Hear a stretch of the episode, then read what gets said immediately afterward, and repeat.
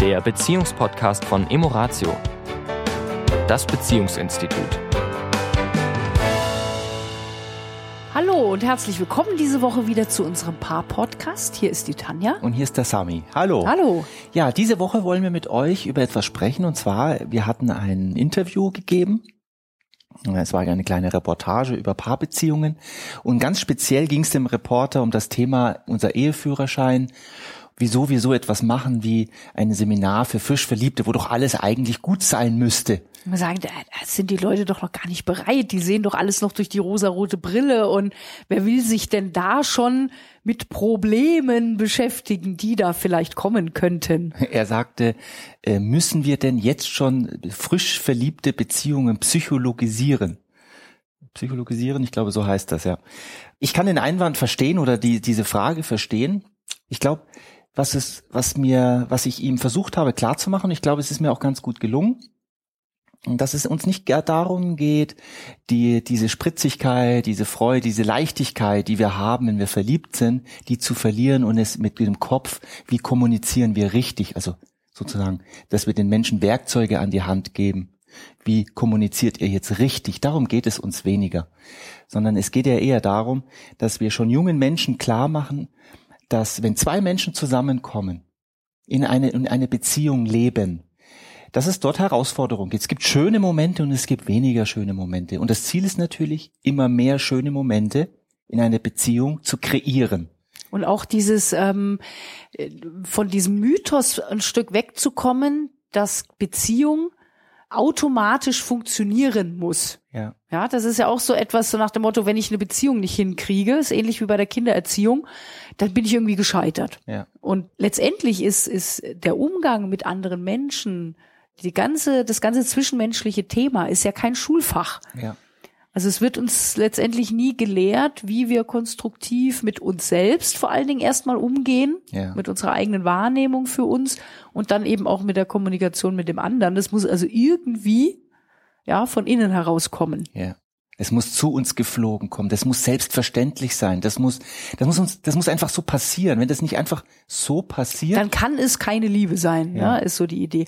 Und für uns ist es eben genau das Gegenteil, dass wir sagen, je je mehr Wissen, schon die alten Weisen aus, aus Indien, ja, Patanjali hat das so schön formuliert, was, was eine, eins der Gründe ist, warum Menschen leiden, ist Unwissenheit. Ja, und äh, Unwissenheit vor allen Dingen im Sinne von, wie funktionieren zwischenmenschliche Beziehungen. ja. Da finde ich, ist wirklich eine große Wissenslücke. Mhm. Das ist ja die Erfahrung, die wir machen. Ja. Wo wir uns freuen dann, wenn wir waren ja auf der Hochzeitsmesse, haben ja den, den Liebesführerschein da vorgestellt Ja. und dass doch viele neugierig sind. Die sind zwar so, hä, was soll das sein? Mhm. Liebesführerschein, was ist das denn? Brauche ich jetzt auch noch für die Liebe einen Führerschein? Mit einer Prüfung Ja, anschließend. so nach dem Motto. Und dann äh, gesagt, nein, nein, geht nicht darum, wie du gerade sagst, die Spritzigkeit, die Lebendigkeit äh, irgendwie in Frage zu stellen. Das ist super. Und, und je länger das, sag ich mal, erhalten bleibt, umso besser. Und wie komme ich dann eben von dieser Spritzigkeit, von dieser Leidenschaft in eine wirklich tiefe Liebe und Beziehung, wo sehr viel Verständnis ist und Verstehen ist und den anderen so lassen können, wie er ist. Ja. Wie komme Es ich gibt ja dahin? so, es gibt ja so drei, drei Stufen in einer Beziehung. Und zwar die, das erste ist, äh, was wir alle kennen, ist die Verliebtheit am Anfang, die rosarote Brille. Die Frau oder der Mann ist einfach nur toll, ist einfach nur Wahnsinn. Das ist derjenige, mit dem ich zusammen sein möchte oder mit der ich zusammen sein möchte. Dann kommt die Phase Vertrauen. Und dann kommt die Phase Liebe. Tiefe Liebe, reife Liebe. Wir hatten es neulich im Coaching. Die Frau wünschte sich eine wirklich reife Liebe. War ein sehr schönes, sehr schöner Wunsch. Mhm. Ja, und wenn sie dann noch das noch mit ihren Bildern verknüpfen kann, mit dem, was sie sich darunter vorstellt, umso besser. Und was wir erleben ist nach der Verliebtheitphase, von der Verliebtheitphase zum Sprung zum Vertrauen. Das ist bei dem einen paar Mal ein Jahr, bei den manchen ist es 10, 15, manchmal sogar 20 Jahre. Dass es da hakt. Mhm. Das heißt, die Erwartungshaltung an den anderen sind in dem Fall so hoch, dass es eben nicht mehr zum Vertrauen kommt, sondern zum Misstrauen. Viele Paare misstrauen sich. Ja, es passieren dann in dieser Phase oftmals eben viele Verletzungen, die dann eben dazu führen, wie du sagst, dass diese wirkliche Vertrauensphase gar nicht eintritt, sondern dass sich die Menschen eher ein Stück weit voneinander entfernen, was dann dazu führt, dass man irgendwann nur noch so ein bisschen parallel nebenher lebt. Ja, was können die Paare denn jetzt machen? Also gerade die, die uns jetzt zuhören, die, die vielleicht noch erst ein paar Jahre zusammen sind und sich eben überlegen, okay, was kann ich denn da tun, um diese Phase wirklich auch zu erreichen? Was, was sind die Dinge, die ich dazu brauche? Ja, also wichtig ist natürlich der Punkt, dass wir erst einmal wieder die Paare erstmal jeder für sich, denn wir, ich habe neulich diese Werbung gesehen von Parship oder ich weiß nicht, ein anderer Anbieter, ist ja auch jetzt egal, einer von diesen vielen Anbietern und sagte, ich suche einen, ich suche einen Partner. Es kann ja nicht so schwierig sein. Ich kenne das Wording jetzt nicht ganz genau. Er muss einfach nur so normal sein wie ich. Und ich glaube, hier liegt genau der Punkt. Wir glauben, wir sind normal. Wir sind das Maß der Dinge. Wir sind das Maß. Wir genau. sind, wir sind normal, wir sind vernünftig, wir sind logisch, wir sind richtig. Und unser, das, wo wir herkommen, ähm, das ist nun mal, äh, so müssen andere auch denken, so müssen andere auch ticken. Und ich glaube, erst einmal Verständnis, dass niemand da draußen exakt so tickt wie ich. Niemand. Also dieses schon zu sagen, ich bin in Ordnung. Ja. Also das ist Unbedingt. einfach mal unheimlich hilfreich Unbedingt. für das Leben überhaupt und auch für Beziehung, dass ich immer mehr mit mir im Reinen bin und mich okay finde und mich ja. selbst wertschätze. Ja. Das ist sicherlich der allererste Schritt. Und wie du sagst, das nur nicht als Maß zu nehmen für alle anderen, sondern diese Offenheit zu sagen, jeder Mensch ist einzigartig ja. und jeder Mensch nimmt die Welt einzigartig wahr und ich lasse mich auf die Welt des anderen ein. Ja. Nicht im Sinne von, ich muss mich seiner Welt anpassen, nur umgekehrt genauso wenig, dass er oder sie sich meiner Welt anpassen müsste, sondern ja. dass da zwei Welten zusammenkommen, ja.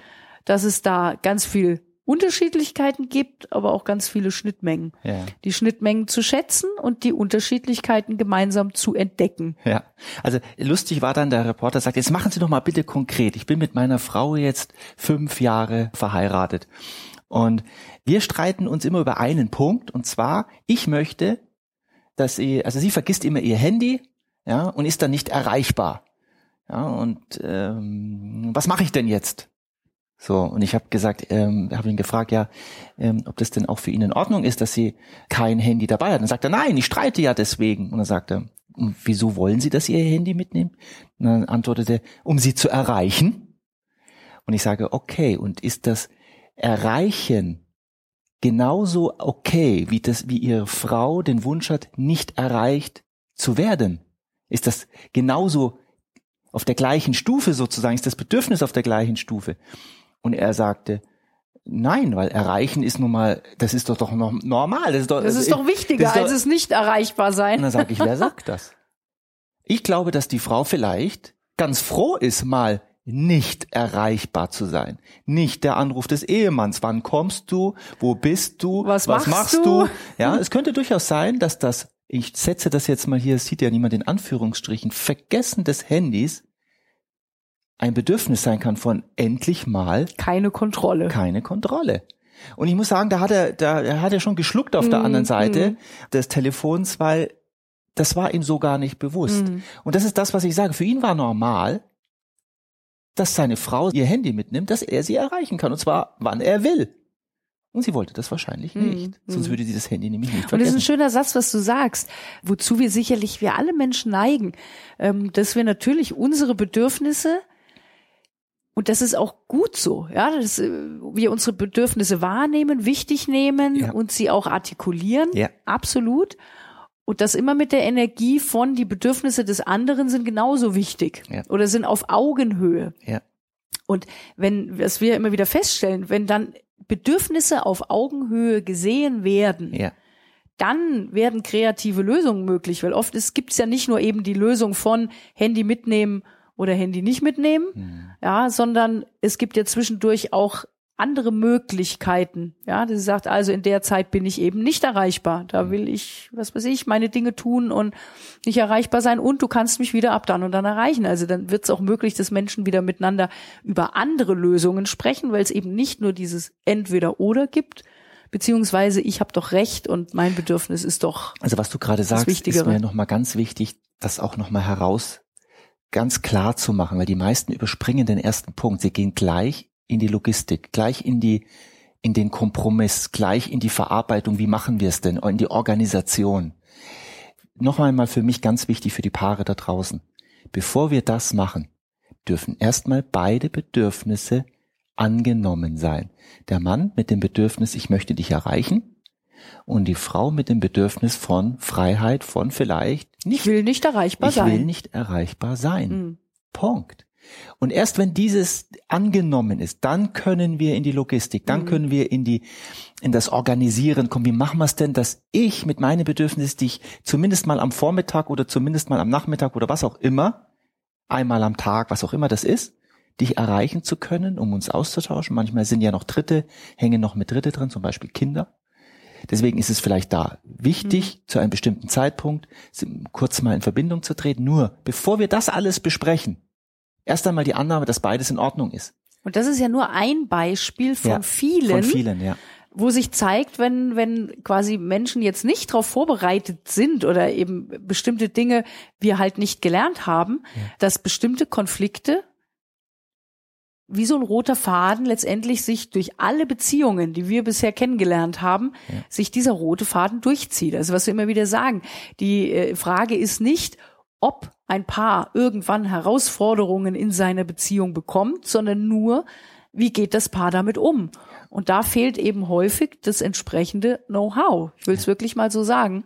Und äh, das ist etwas, was wir ein Stück weit bedauern, weil wir einfach sagen, warum müssen alle Paare sozusagen in die gleichen, in die gleichen Fettnäpfchen treten. Ja, das, das sind einige ja. schon sehr auf, auf, auf einem sehr guten ja. Weg. Also es ja. gibt Paare, die wirklich in einer Phase, wo sie sagen, hey, unsere Beziehung ist gut, das funktioniert und ich, ich spüre, da geht noch was.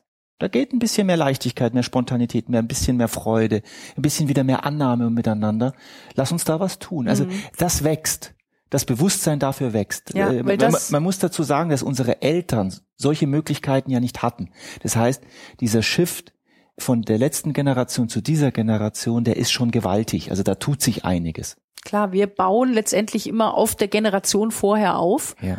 Deswegen, das ist auch ein Geschenk. Viele haben uns, auch wenn wir oft kritisch sind mit dem Leben der Eltern, nichtsdestotrotz haben sie uns den Weg bereitet Richtig. für da, wo wir heute stehen. Da dürfen, dürfen wir, dankbar auch sein. dankbar sein. Ja.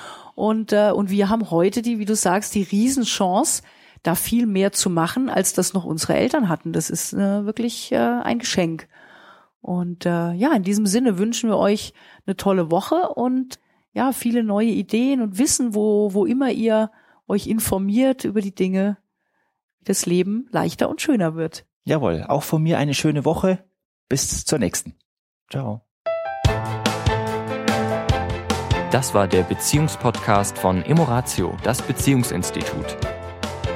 Weitere Informationen zu unseren Seminaren und Paarberatungen finden Sie im Internet unter www.emoratio.de.